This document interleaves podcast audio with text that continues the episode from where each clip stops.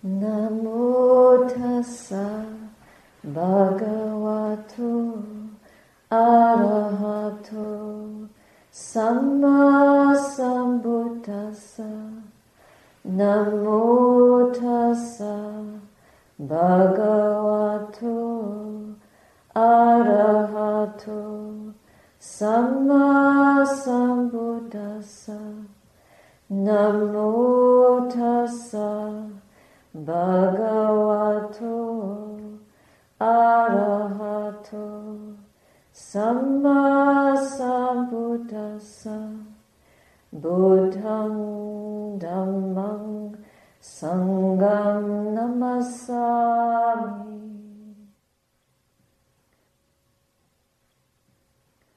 When you first came to this center, until you take a walk in the forest, you wouldn't know where to go. So you might miss the trail and miss the way back and be lost out there.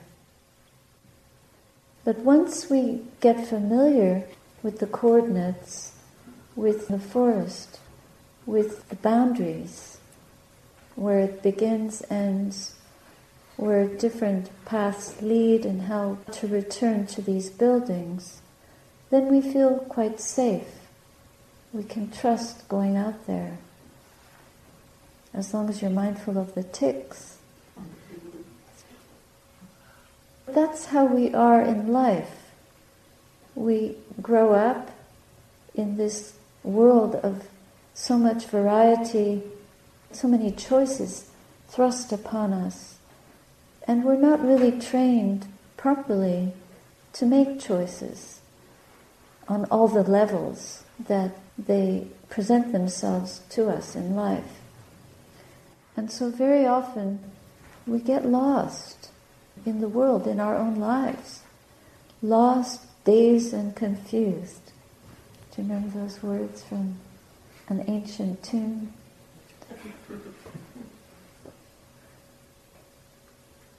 This path, this teaching, is giving us direction. It's giving us signposts.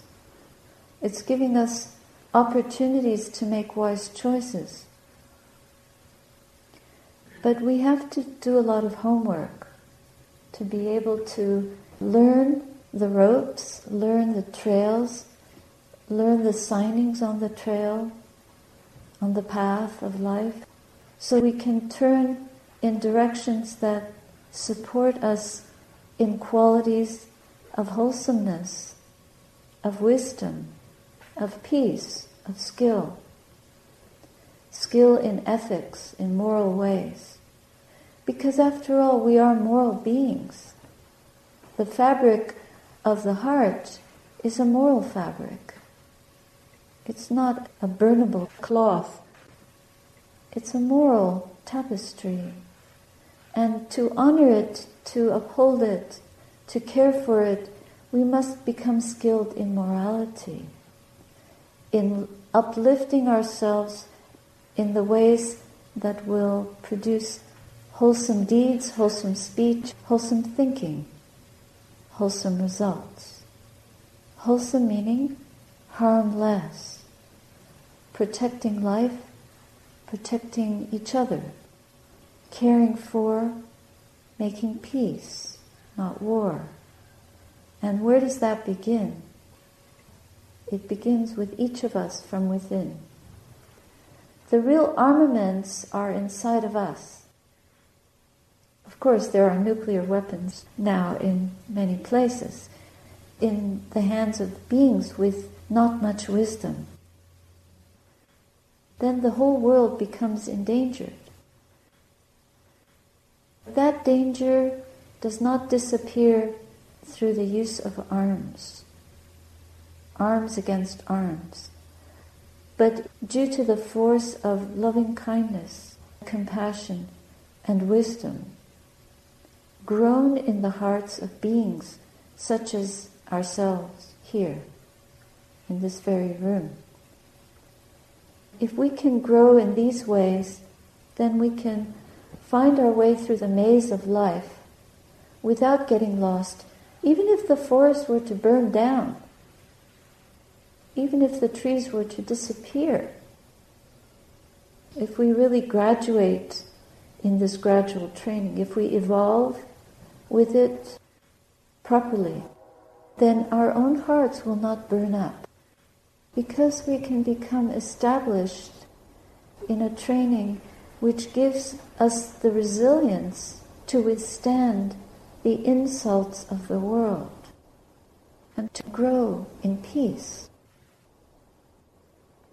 But first, we have to do some homework. We have to learn how to clear a path through the jungle. We have to learn how to see from scratch all over again. Because the ways that we've been taught and trained as kids, as young adults, do not give us those skills. Those ways do not endow us with an exalted, transcendent wisdom. The skills of the heart, the craft of the heart, is of a very different texture. It's an art in and of itself. Learning to see again means to decondition the mind from its conditioning. Coming into this space and keeping silent and observing the state of our minds is just what a doctor would do. If you go to see your doctor, she will take a stethoscope and listen to your heartbeat and assess by measuring your pulse, your blood pressure, doing blood tests, and give us a diagnosis.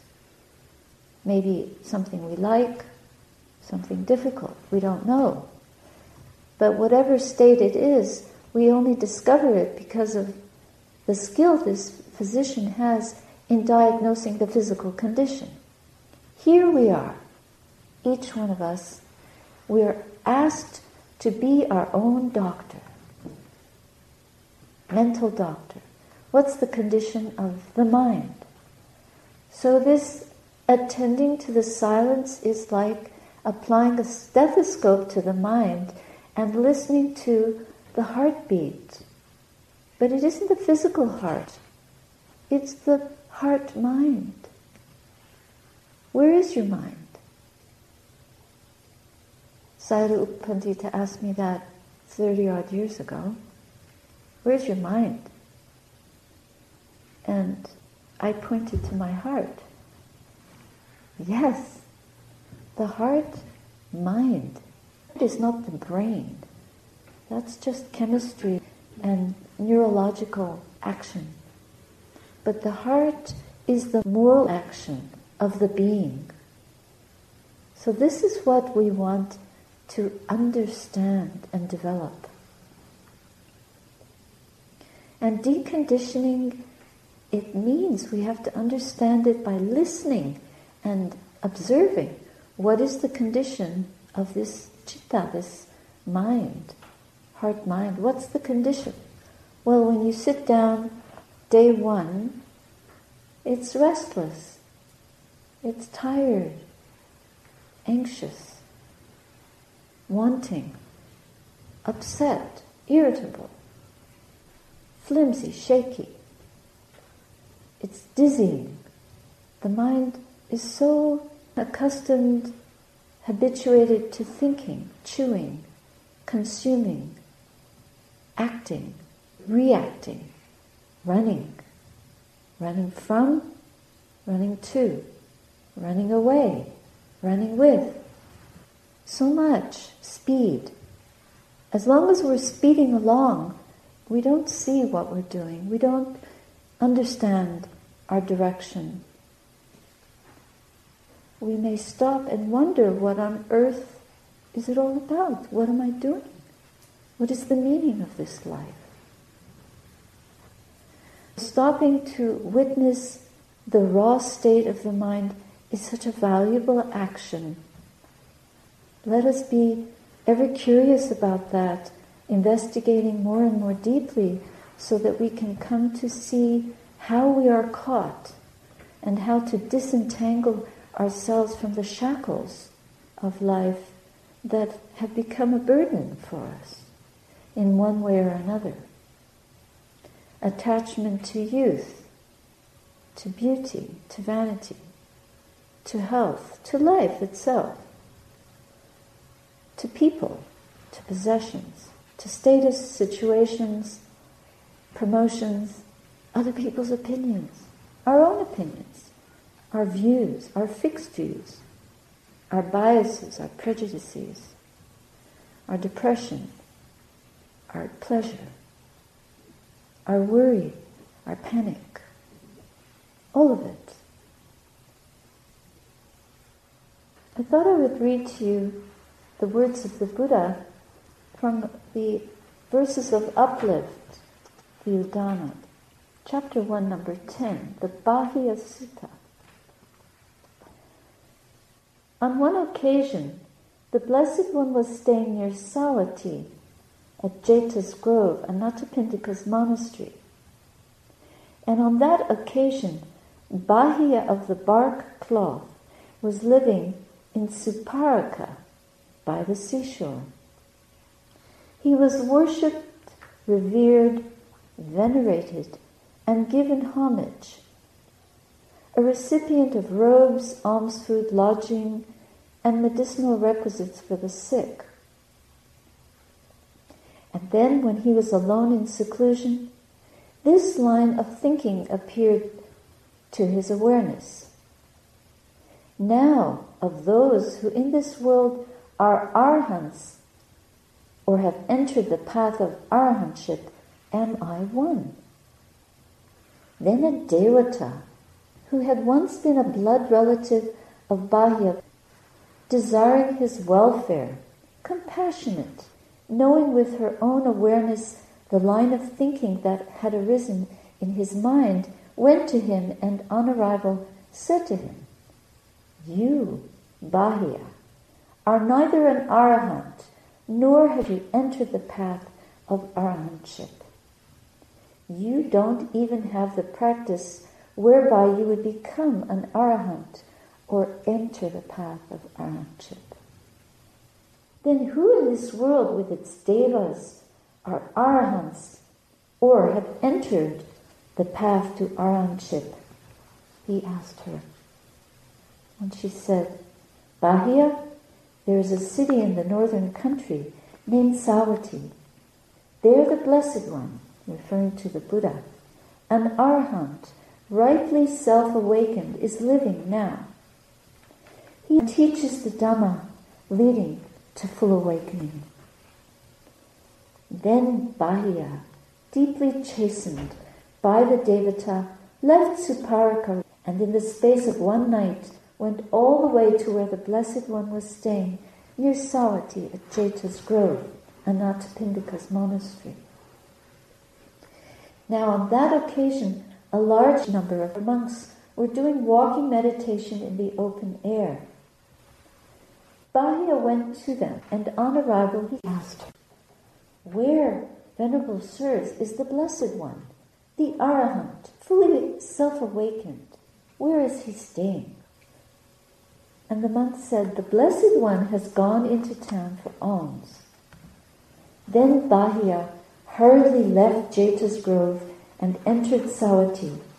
Seeing the Blessed One going for alms in Savatthi, serene and inspiring serene confidence, calming his senses at peace, his mind at peace, having attained the utmost tranquility and poise.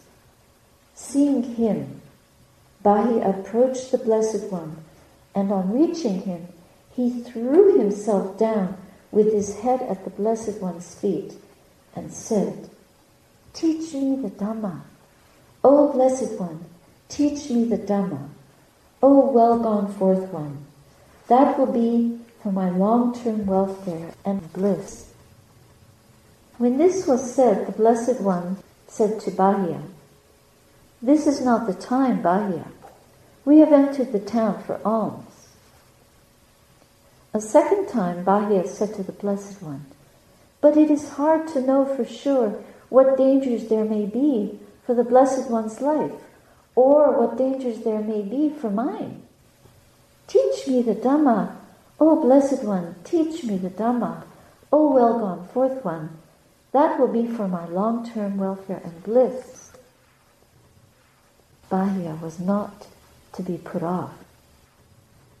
A second time, the Blessed One said to him, This is not the time, Bahiya.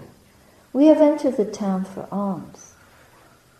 So, a third time Bahiya said to the Blessed One, It is hard to know for sure what dangers there may be for the Blessed One's life or what dangers there may be for mine. Teach me the Dhamma. O blessed Lord, teach me the Dhamma. O well gone forth one, that will be for my long-term welfare and bliss. So then the Buddha, out of compassion, taught Bahiya in this way. Bahiya, you should train yourself thus. In the seen, there will be only the seen. In the heard, there will be only the heard. In the sensed, there will be only the sensed. In the cognized, there will only be that which is cognized. That is how you should train yourself. When for you there will be only the seen in the seen, only the heard in the heard, only the sensed in the sensed, only the cognized in the cognized, then Bahiya, there is no you in connection with that. There is no you there when there is no you there. You are neither here nor yonder, nor between the two. This, just this, is the end of suffering. Through hearing this brief explanation of the Dhamma from the Blessed One, the mind of Bahiya of the bark cloth, right then and there, was freed from the effluents, freed from all clinging, Having exhorted Bahiya of the bark cloth with this brief explanation of the Dhamma, the Blessed One left. Not long after, Bahiya was attacked and killed by a cow with a young calf. Then the Blessed One, having gone for alms in Savatthi after the meal, returned from his alms round with a large number of monks and saw that Bahiya had died. On seeing him, he said to the monks, Bahiya of the bark cloth was wise. He practiced the Dhamma in accordance with the Dhamma and did not pester me with issues related to the Dhamma. Bahiya of the bark cloth monks is totally unbound, totally free. That means he was fully awakened after that brief teaching. Then, on realizing the significance of that, the Blessed One exclaimed, Where water, earth, fire, and wind have no footing, there the stars do not shine, the sun is not visible, the moon does not appear, darkness is not found. When a sage, a Brahmin, through wisdom, has realized this for him or herself. Then from form and formless, from bliss and pain, he or she is freed. That is what the Blessed One said.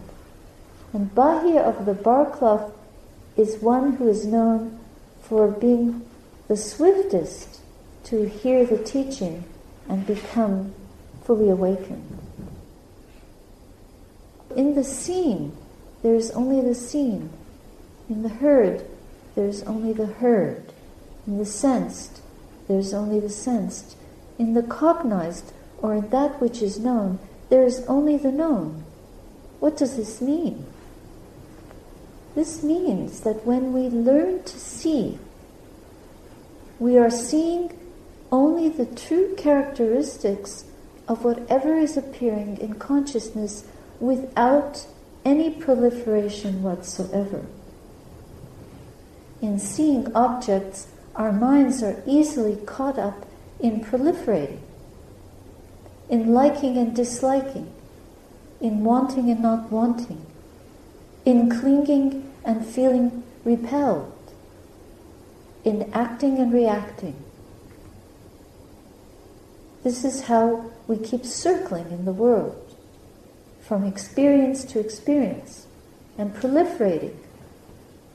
When we hear, when we see, when we feel, we associate to that which is liked and disliked, to that which we want or don't want. And there our attachments grow and increase. Our distractions grow and increase. And we get further and further lost deep in the jungle, unable to find our way out because the mind cannot understand that which is in front of us. It cannot see properly the single thing. It is always lost in the multiplicity of events, of thoughts, of distractions, lost in the state of distractedness. We do not see the forest for the trees. We are constantly caught in duality between the knower and that which is known. The way out of the maze of the forest is through going within to the place of non differentiation, the place of emptiness within us. The way of knowing so that in the seen there is only the seen, but then there is nothing seen. We come to the point where there is no longer the seeing or the seer.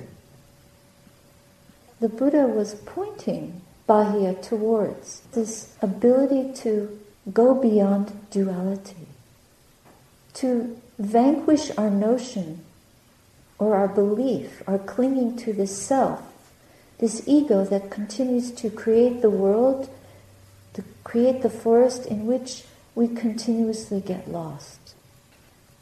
So here we can find the way to silence the chattering mind so that we can experience the way of nothingness, of emptying the mind completely, silencing the mind so that in that stillness we can rest. It's a place where clinging ends, where all the movement in the mind comes to a complete standstill. This is called the vanquishing of the world. Freeing ourselves from the world means this kind of complete seclusion from the world. And it is a state of freedom which is indestructible. Neither earth, water, fire, or air have any footing there. We see that when we stop and listen in the silence or look in the silence at objects arising in the mind, what are those objects? They are just apparitions. They appear, they last for a moment, and then they are gone again. They appear and disappear. They are impermanent. They are bound up in dukkha because we can't cling to any of it. We can't own any of it. There's nothing there that we can keep at all. We can't keep the body or anything in it. We can't keep a single thought because it vanishes. Even a depressed thought, it arises and vanishes. We may try to hold it, but we're actually just believing and making out of many, many thoughts of a certain quality a person who is depressed. Whereas that person doesn't exist. But being caught up in the belief that that person exists, we become the slave to the state that we believe is that person. So even these states of pleasure or despondency are not true. They're not what we are. Identifying with them, we are like slaves. We might be happy slaves or depressed slaves, But we are not those slaves. These are only the fantasies of the mind, the wrong views of the mind, the wrong ways of seeing. These are worldly winds to be let go of. That's why this practice of seeing only what is seen, just exactly as it is, impermanent dukkha, full of suffering, it cannot give us any satisfaction, not lasting, and it's empty of any being. Seeing that is so freeing. It's a moment of wisdom, a moment of understanding. So, this teaching that the Buddha gave to Bahiya, seeing the composite nature of experience, the mind learns to go beyond the conditioned world to the unconditioned. This is why Bahiya could, just in hearing this brief discourse, be freed from all attachment. Bahiya came to the Buddha wanting the freedom, thinking that he had already had it. And many of us think if we have all the things, all the goodies that life promises, that we know the way through the jungle. And then something happens. We turn 40 and we feel, what are we doing? Or we turn 50 and we start to think, life is going by too fast. Or we turn 60 and we feel old. Or we turn 70 and we think it's finishing. And it's just a dream. It's just a wink, a blink. We're carrying this burden. But the burden is of our own making because we've been seeing with so much proliferation in everything that we see, propelled, compelled by our fears, by our anger, by our greed, by our delusion. Eventually, the mind learns to stop the flow. It learns to rest in the present moment. It learns to be at one, just being present. It learns to point its attention appropriately into the law of karma and to see the cause and effect of right view, right intention, right understanding, right way of thinking. And in the wake of that, the whole path arises. Right speech, right action, right livelihood, the right way of spending our time, right effort, right mindfulness. The torch that lights up the mind is mindfulness and right concentration, from which develops release from the world, right freedom. It is through right view or right seeing itself that the whole path evolves. And this we can do. We have the ability to accomplish this just by following this very simple instruction. Hearing the sound, it's just the impact of the striking of a sound on the ear, producing ear consciousness. That's it. There's no proliferation. The mind does not grasp it. There's no thought following that. And there's no conjuring up of memory, of planning, of time, of self, of the world. There's just that. With this, there is the arising of that. When there is not this, there is not the arising of that in just the knowing of these elements arising and ceasing, eventually we can become so connected to one of these qualities of every phenomena arising that we can let go so quickly. We can know the impermanence in everything, and everything is only known as impermanent. Impermanent, impermanent, impermanent. The mind is not attaching to anything. And by knowing impermanence more and more deeply and then maturing that knowledge, the mind can leap onto the unconditioned. By knowing dukkha, suffering, deeply and deeply, not clinging to any of it, not liking or disliking, just knowing it's all dukkha, arising and ceasing, it's suffering. There's nothing to be held, to be owned, nowhere for the self to sit, to stand.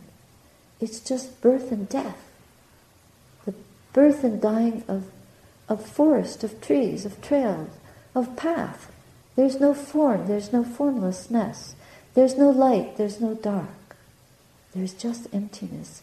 Then the mind can land on the unconditioned through knowing those characteristics of impermanence, suffering, or not so. By letting go of the world through dispassion, through non proliferation, through non duality, there's the deathless. There's no more dying, no more birth, no more dying, no more fear of dying, no one to die. But first, before we can realize that, we have to set out in front of us the intention to go beyond greed, hatred, and delusion. And that means dying to our greed, dying to our hatred, dying to our delusion. What is the death of greed? Non greed finding if there's only greedy thought coming up in the mind, finding the place in the heart where there isn't greed. How do we do that? By developing generosity. How do we die to hatred? We have. Is there anyone here who has no hatred? I will follow that person. If we can die to hatred, then we do that incrementally, gradually. It, it very difficult to do it. Bahiya had done. Obviously, he had developed a lot of perfection before he met the Buddha. Just he had a lot of pride. But to be able to find within the heart the place where there is no hatred, there must be one little island of love, of forgiveness, unconditional we develop that quality. Develop it, grow it, rather than follow our hatefulness, our dislike, our disapproval. Not believing in that, but following and developing gradually, gradually the quality of non hating, forgiving. This is why this practice of loving kindness is so important for freeing the mind, for awakening compassion, loving kindness, rejoicing, and the quality of renunciation. This is where equanimity comes in. All of these times to know truly what is this that we're running towards? What is it really? Is it empty? Is it impermanent? Is it suffering? To know what is it really? To understand the law of karma and the power of intention. Moral intention begets moral intention. Ill will begets ill will. Goodwill begets goodwill. Greed begets greed. Generosity begets generosity. To develop skill in the mind, moment by moment. One moment of freedom we, we never lose that. If we have one moment of freedom, we can build on that. So if there's one moment of non-depression, then we build on that. How did we get that? How did we land there? And to grow that space in the heart. So it starts with incremental baby steps not to run ahead of ourselves, but incrementally grow in the Dhamma. And trusting the path, knowing that it is possible, knowing where earth, air, water, and fire have no footing, we first have to find our footing in knowing the elements and to take things apart, to take apart the things that we believe in and see them for what they really are. To know the earth element is earth element in the body. To help us develop dispassion for the body, we start to know the body as just body parts. Where, where is the self in that? Is the self in the liver, in, in the bony matter, in tissues, skin, head of the hair, teeth, sinews, undigested food, excrement. Is that self? These are all empty. 32 parts of the body. It is said that if you repeat the 32 parts of the body backwards and forwards, there's actually a formula for doing this, and it's a very effective way to cure illness for those of you that are caught up with some virus at the moment. Take the 32 parts and chant them one by one, line by line, backwards and forwards, over and over again, day after day. There will be no illness. It's a purification. These tools that the Buddha taught us are ways of purifying the mind. They're trainings in purification.